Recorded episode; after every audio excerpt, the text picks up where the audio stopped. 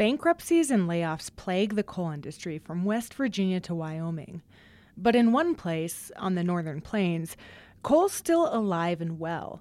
That's in North Dakota, where power plants burn a different kind of coal than in other parts of the United States.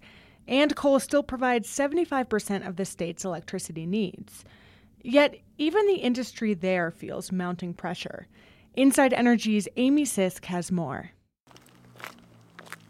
From Stan Burling's house at the end of Main Street, it's a minute walk to downtown Hazen. The street sports a thriving business community in this town of 2,400. There's a drugstore, an insurance company, a Chevy car dealer. Power plants surround Hazen along with the coal mines that feed them. They support the local economy. About half the residents work in the industry or in a related job. I mean, they buy their vehicles here, groceries, you know, support the local retail businesses. Burling is a control room operator at the coal fired power plant down the highway. Um, I work for Basin Electric Power Cooperative at their Leland Olds station.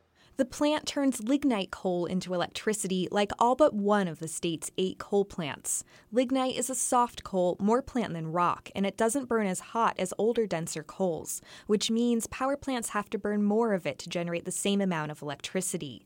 That might seem like a disadvantage, but there's only one power plant that's recently announced it will shut down in North Dakota, and it's the one that doesn't burn lignite.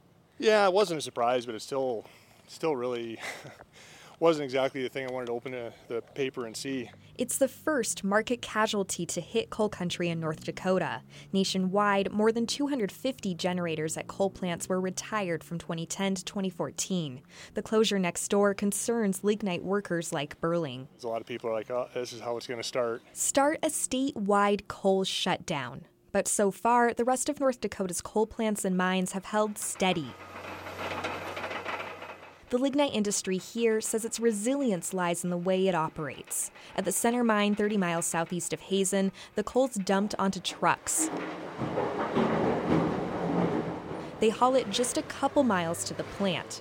For most of the country's coal powered plants, transportation is 40% of the costs. Lignite plants are cheaper to run because they're built right next to the mines. It's really more like a marriage. Wade Boeshans is president and general manager of BNI Energy, which owns the center mine. He says mines work closely with the neighbor utilities. They've agreed to work together for 30 or 40 or even more years. Elsewhere, natural gas is often to blame for the demise of the coal industry, but it's not widely used for electricity in North Dakota. Here, our economic challenge is wind. That's Jason Bohrer, president and CEO of North Dakota's Lignite Energy Council. He's referring to the boom in wind farms across North Dakota over the past decade. Wind turbines now generate nearly 18% of the state's electricity mix. That's up from 1% a decade ago.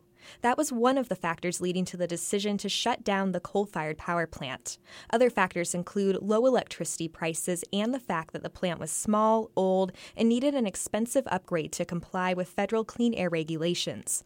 On top of all of that, the cooperative that owns the plant says it's no longer needed and won't be replaced. That troubles Bohrer. When power plants have shut down in the past, they've been replaced with power plants.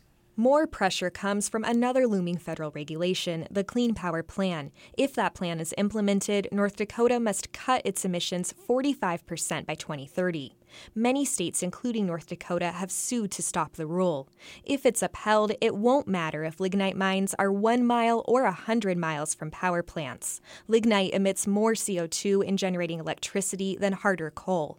We have to come up with a solution in the next two or three years they're trying. The state of North Dakota has invested $5 million in a partnership with the lignite industry to build a zero emission power plant that would convert lignite to natural gas and capture CO2 for enhanced oil recovery.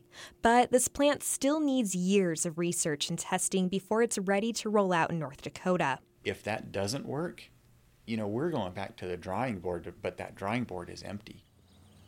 Back in Hazen, coal workers like Burling want to keep their jobs. The 53 year old left a long career with the local sheriff's office more than a decade ago, eager to do away with the instability of a new boss every election. Now it's his current industry's volatility that weighs on his mind. Got to be honest, I haven't really come up with a plan B yet. Neither has the state's coal industry. For Inside Energy, I'm Amy Sisk. For photos and more, check us out at insideenergy.org.